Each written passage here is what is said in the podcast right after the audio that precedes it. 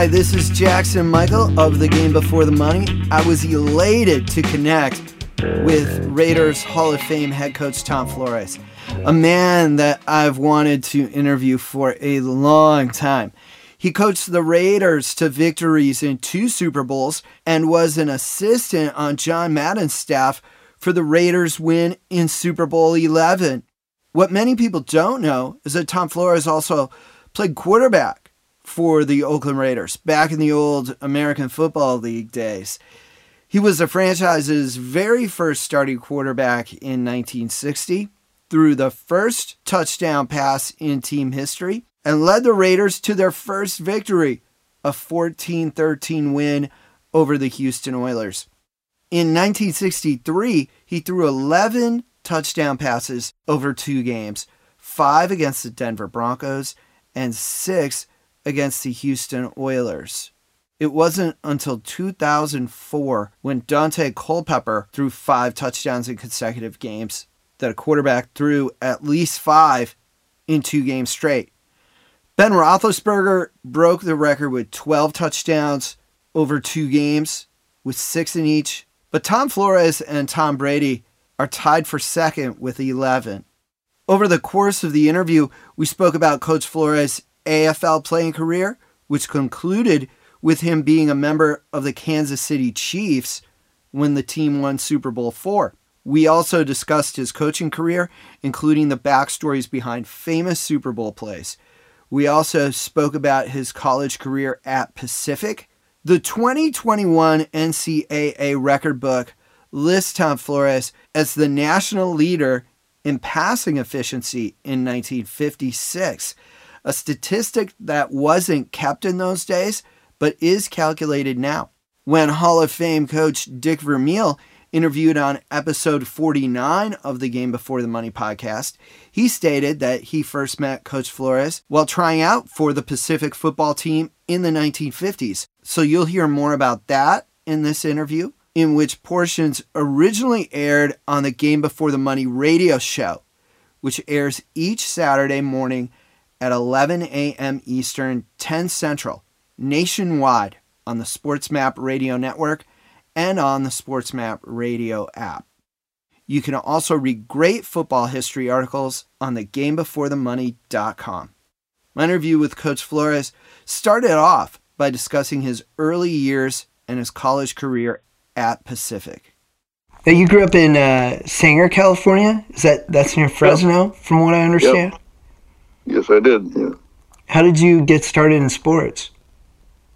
Well, I just started playing at elementary school level. I played. I always played sports or worked, or I was always throwing something, uh, dirt clods or rocks or baseball, football, basketball, and uh, everything was just fun. Any team sport was always fun. And did you follow pro or college football when you were growing up? No, we didn't even have a TV until my senior year in high school the NFL wasn't what it is today, and by far, the only time we saw TV was maybe on Saturday afternoon when we went to the movies and we saw the newsreel, and they were usually uh, East Coast teams, uh, Army, Navy, Doc Blanchard, Glenn Davis, Frank Tripucka, those guys. And um, you know, they were ancient people. don't even remember them now, but that was the only time we saw football. Other than once in a while, we saw a West Coast strip of West Coast film. And then um, you ended up playing at Pacific. How did, how did you get to Pacific? Originally, I really wanted to go to Stanford, but I didn't take the right classes. Got good grades, but I didn't take the, the right classes, so I had to. They they wouldn't accept me. None of the big schools on the West Coast it wouldn't would take me. So I went back to uh, junior college to fulfill my requirements. And um, when I went back to junior college, well, that's when the doors really shut down because they said, no, we're not going to take any junior college transfers to Stanford or USC or Cal, any of those big schools. So you're at Pacific, and a while back I got to interview Coach Vermeil, and he said that uh, he showed up there um, and tried out. He he they moved him to running back because you were at quarterback. He said that's how you met. Do you, mm-hmm. Do you remember that? What do you remember about that? I'm surprised he remembered it because I don't. I don't remember. We, in those days, we were young. Uh, there was a lot of kids coming, and then a lot of kids going home at night while everybody was asleep, sneaking out homesick or um, just looking around and seeing they didn't have a chance. To, and he was one of those. The odd thing behind that is that I had agreed to go to San Jose State and changed my mind at the last minute. Oh wow! And then he ended up going to San Jose State. Yeah, and then we became uh, rivals in our big game of the year. When we played in my junior and senior years, we went head to head. Did you guys break even? Did you did you win both of those? Do you remember how they turned out? Oh yeah, we won both of them. Yeah. Yeah, you did. You did. Yep. Pacific had a really good football program back then. Um, Eddie LeBaron played there before you. I think Dick Bass was your teammate. Yeah. Um, and and Moose Myers was your college coach. What, what was Moose Myers like? Moose was a good coach. He was a tough coach, old school kind of coach. Uh, in those days, we had to go both ways, so we we had to play defense and offense. And Moose was uh, he's fair, but he was a tough leader, and, you, and he was a likable guy. Everybody played hard for Moose. And then was fifty seven your senior year? Fifty seven, yeah. So you ended up leaving a few years before the AFL. What what did you do in between college? Well, I, hurt, I hurt my shoulder. My I hurt my shoulder my in '57, and uh, so I played my entire last year there with a um, sore shoulder.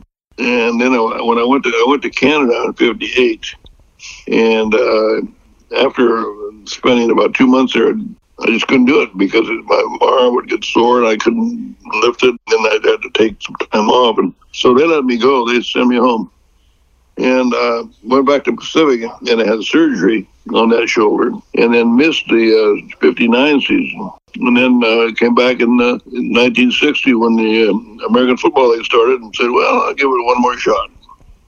And it's a good thing that you did. Yeah, it was.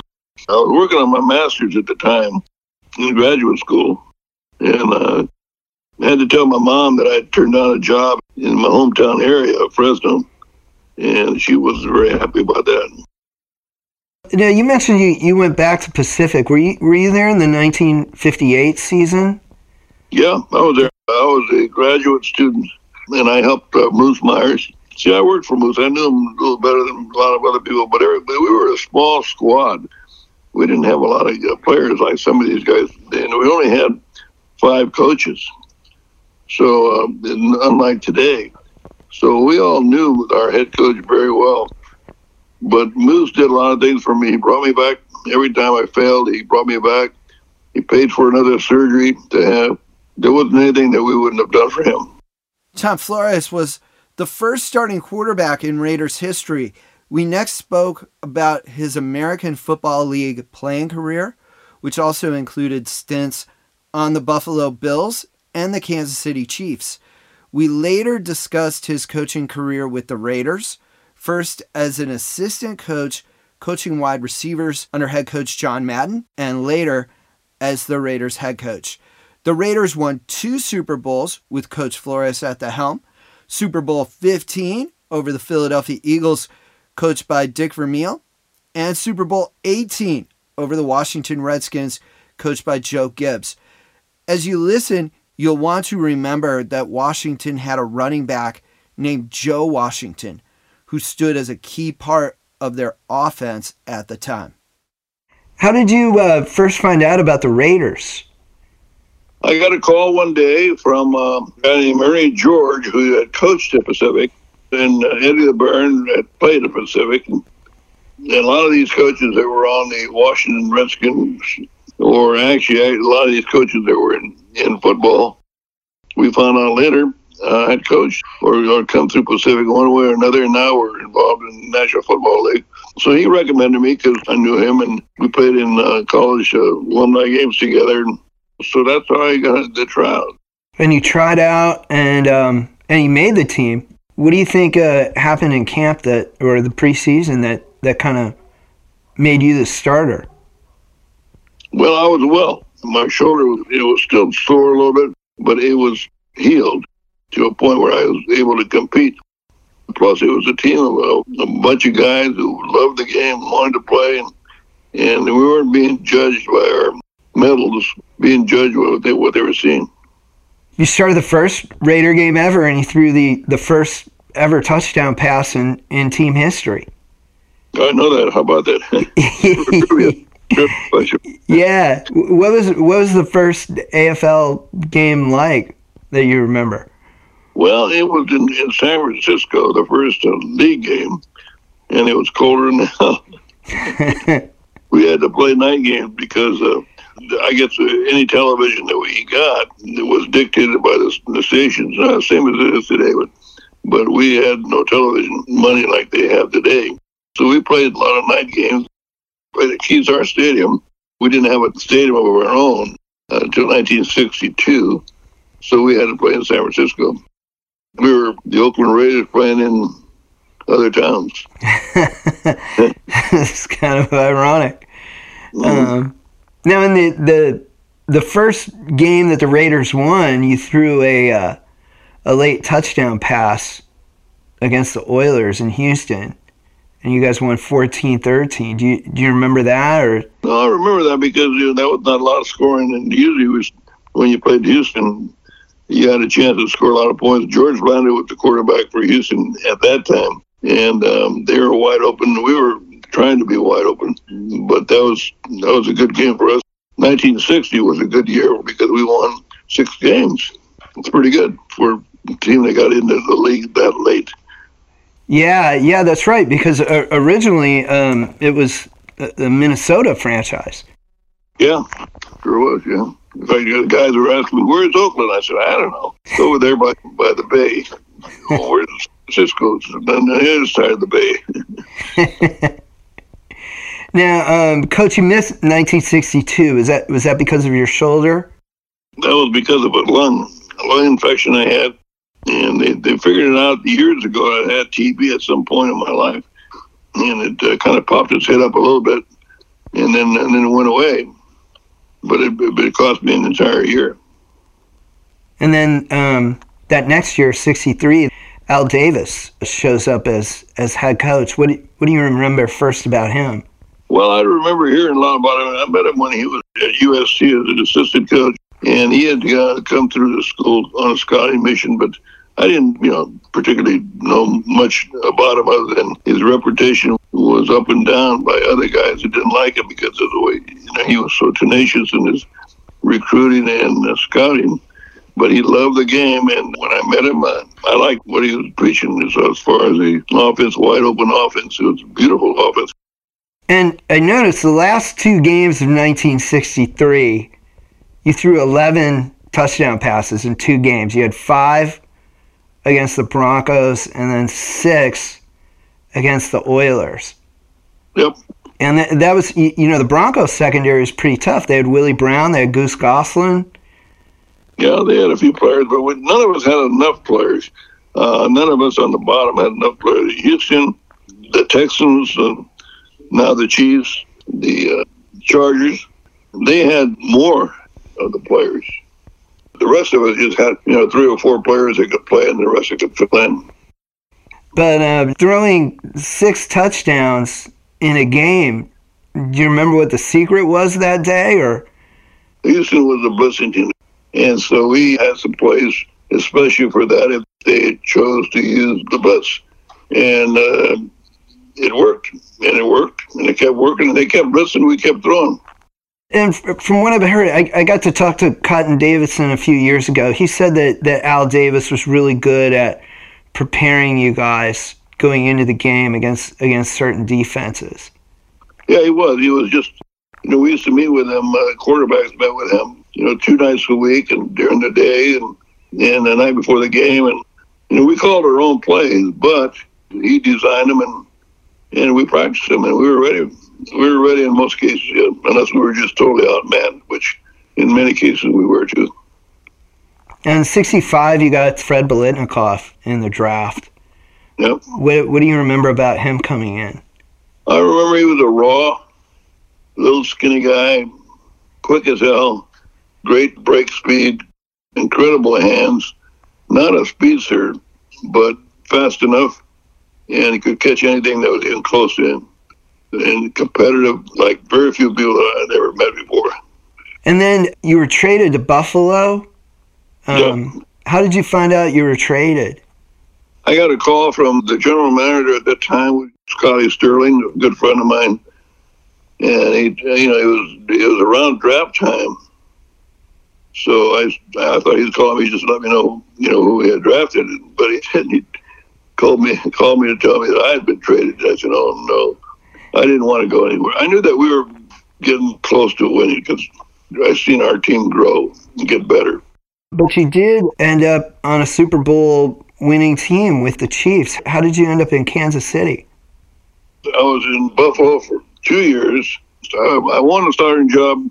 First game of the year, I hurt my knee against the Jets, and from then on, things went downhill. And then my second year, I got hurt again. The third year, they just uh, they let me go. John Rauch had gotten there as a head coach, and he was my coach in Oakland when they traded me. So he and I didn't hit it off eye to eye. I guess I don't know why, but the way it was. So I had um, I had that reputation that my shoulder was still hurt bothering me. So the Chiefs had an opening when Lenny Dawson got hurt. I came in, worked out for Hank Stram, and he said, "Uh, "You can still throw the ball, so we'll sign you." So we'll sign you for Lenny as a security. What was that Super Bowl experience like for you? Oh, it was incredible. You know, there was no pressure on me. Well, there was a little pressure on me when I, if I had to play, but we all knew each other pretty darn well. As far as um, we were like a family, the entire American Football League. So you, when you got traded or ended up someplace else, it wasn't like you're going to a strange place. You're going to a place where you knew the people. It was like a family moving from here to there. You you retire from football. You you become the Raiders receivers coach in '72. Had you talked to them while you were playing about becoming a coach? Well, when I got released from the Raiders, uh, Al called me and gave me his regrets that that had happened. But he said that's the way you know this business is, and blah blah. I wasn't in the mood to talk, and he said if there's ever anything when you're done, come back and see me. So when I was done, when I got released from the Chiefs, I asked for a release from Hank Stram. I still wanted to play. I thought I could still play, but obviously nobody else thought I could. So I called Al, and he kind of showed me off. And then pretty soon he called back. He had an opening as a wide receiver coach and tight ends, and eventually quarterback. And um, so I, I ended up coaching Fred Biletnikoff, the guy that I had thrown his first pass to, uh, his first drop, his first touchdown, all of the above, and then I ended up coaching him. Wow, that's that's a full circle. Yeah, it was. Then I ended up cutting him at the end. That's really full circle. Um, now, your, your first year, '72, you had um, you had Cliff Branch come in. What, what was he like? fast, out of control, fast, trying to do everything at Mach speed. Uh, I said, Cliff, you can't do that. When you glide, you're gliding faster than most anybody in the world. So we got to control your speed. We got to slow you down a little bit. So I worked on slowing him down so that he could track the ball better and make his cuts better. And then when to turn it on, there was a key, get position to turn it on where the route is clear and then do it. That's really interesting. So you helped him kind of, you kind of refined him a little bit. Yep, yep. How did you learn that John Madden was leaving and and you were going to be head coach? Was that was that Well, something you expected or? Well, I knew that John was on his last leg as far as coaching. He, he was tired, 10 years. Uh, he had an ulcer, and that's a long time to coach under that kind of pressure. We all felt that this was probably his last year. And then, uh, uh, you know, I threw my hat in the ring to be considered. How many other people had their hats in the ring? Probably about five. About five. Yeah, I would think. I, don't know exactly. What do you think got you the job? Well, probably the fact that I knew Al, he knew me. Uh, he trusted me and uh, thought I could win for him. Well, I mean, he was certainly right about that.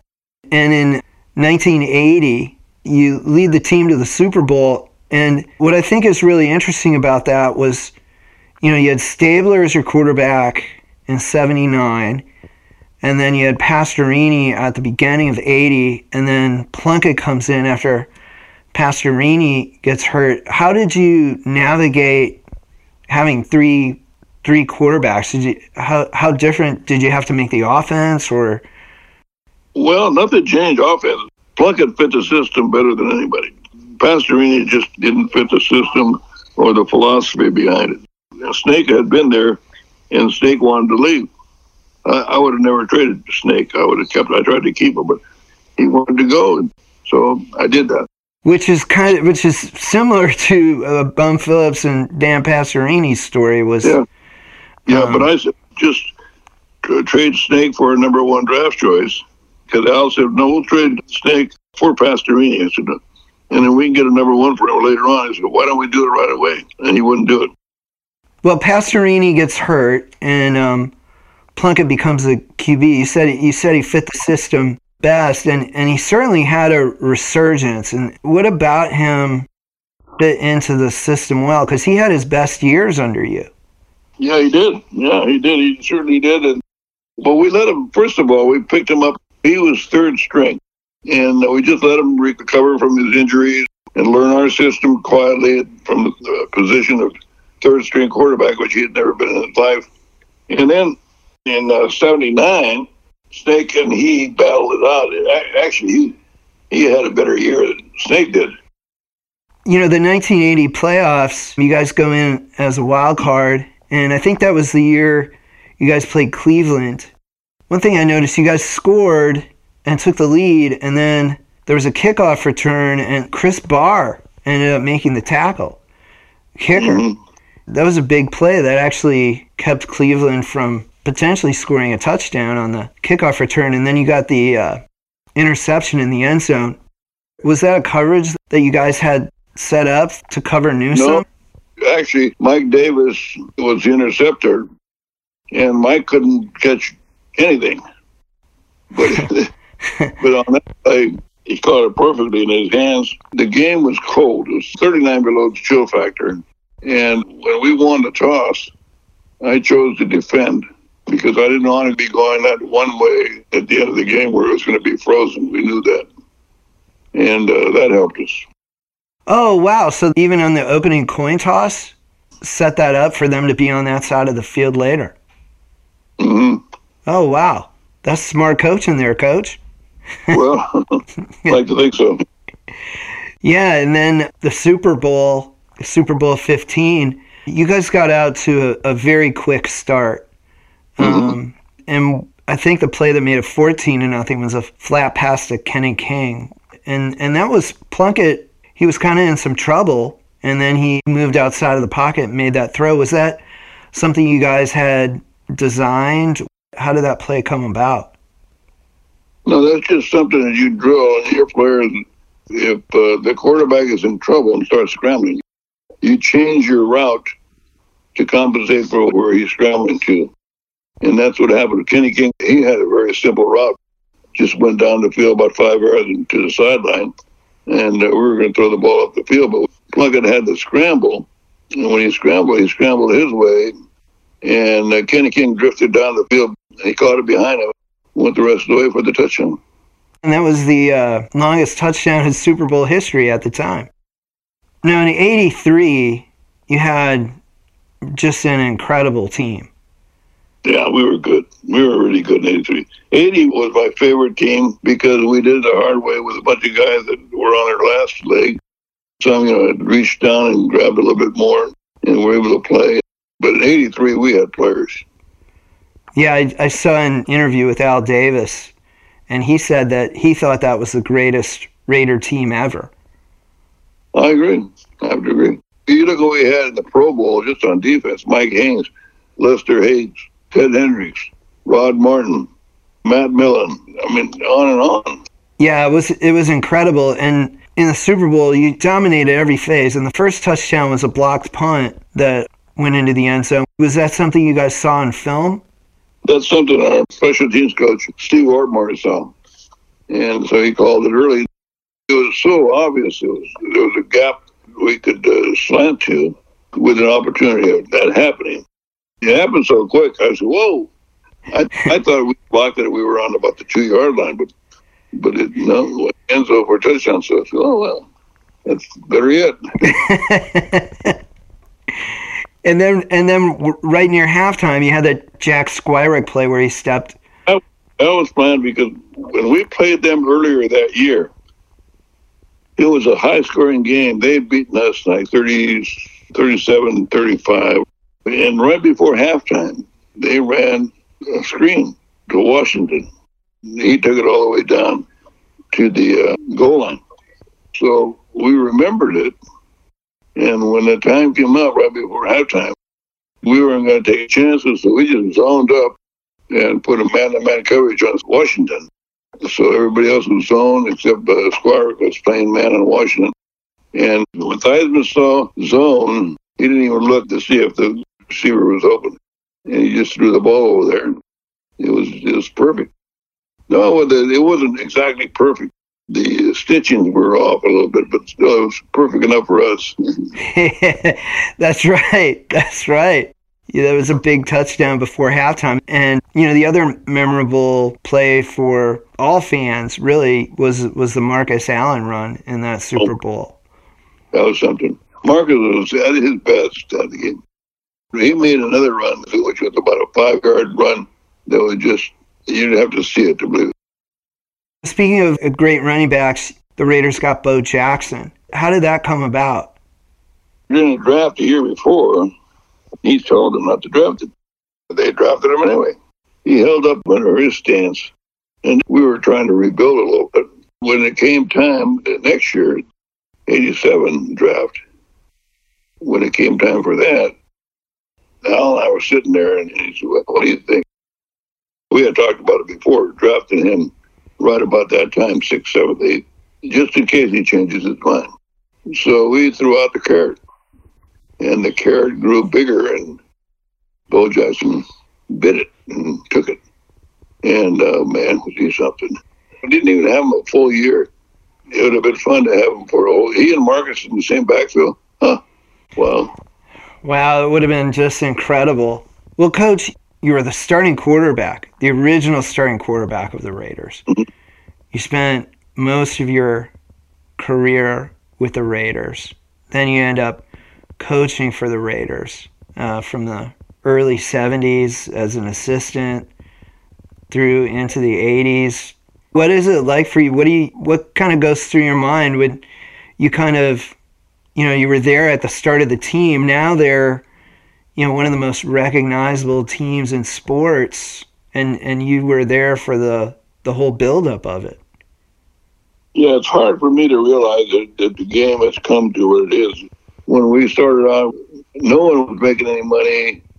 We were happy they would give us a lunch, especially us because we were the new league. Even the old timers, they weren't doing that well uh, till now. And uh, hard to believe that it's come to what it is now, where players are making, you know, 10 million, 20 million a year. That's why I call it the name of, of my program is the game before the money because, mm-hmm. you know, I like focusing on on you guys who helped who helped build the game and, and make it great. Um, yeah, we, you know, we worked hard. I was I was a player rep, and uh, Jack Kemp and I were were involved in forming the AFL Player Association and getting insurance and getting uh, retirement plans and all that stuff. We worked on that, and knowing that it would not affect us directly because what we were counting on is affecting the guys in the future. And it did. Thank you for listening to this episode of the Game Before the Money podcast. Special thanks to Coach Tom Flores for the interview. Be sure to visit thegamebeforethemoney.com for great football history articles. Transcriptions of some podcasts are available at thegamebeforethemoney.com and are powered by our transcription partner Sonix S O N I X. Visit sonix.ai to learn more about their automated transcriptions.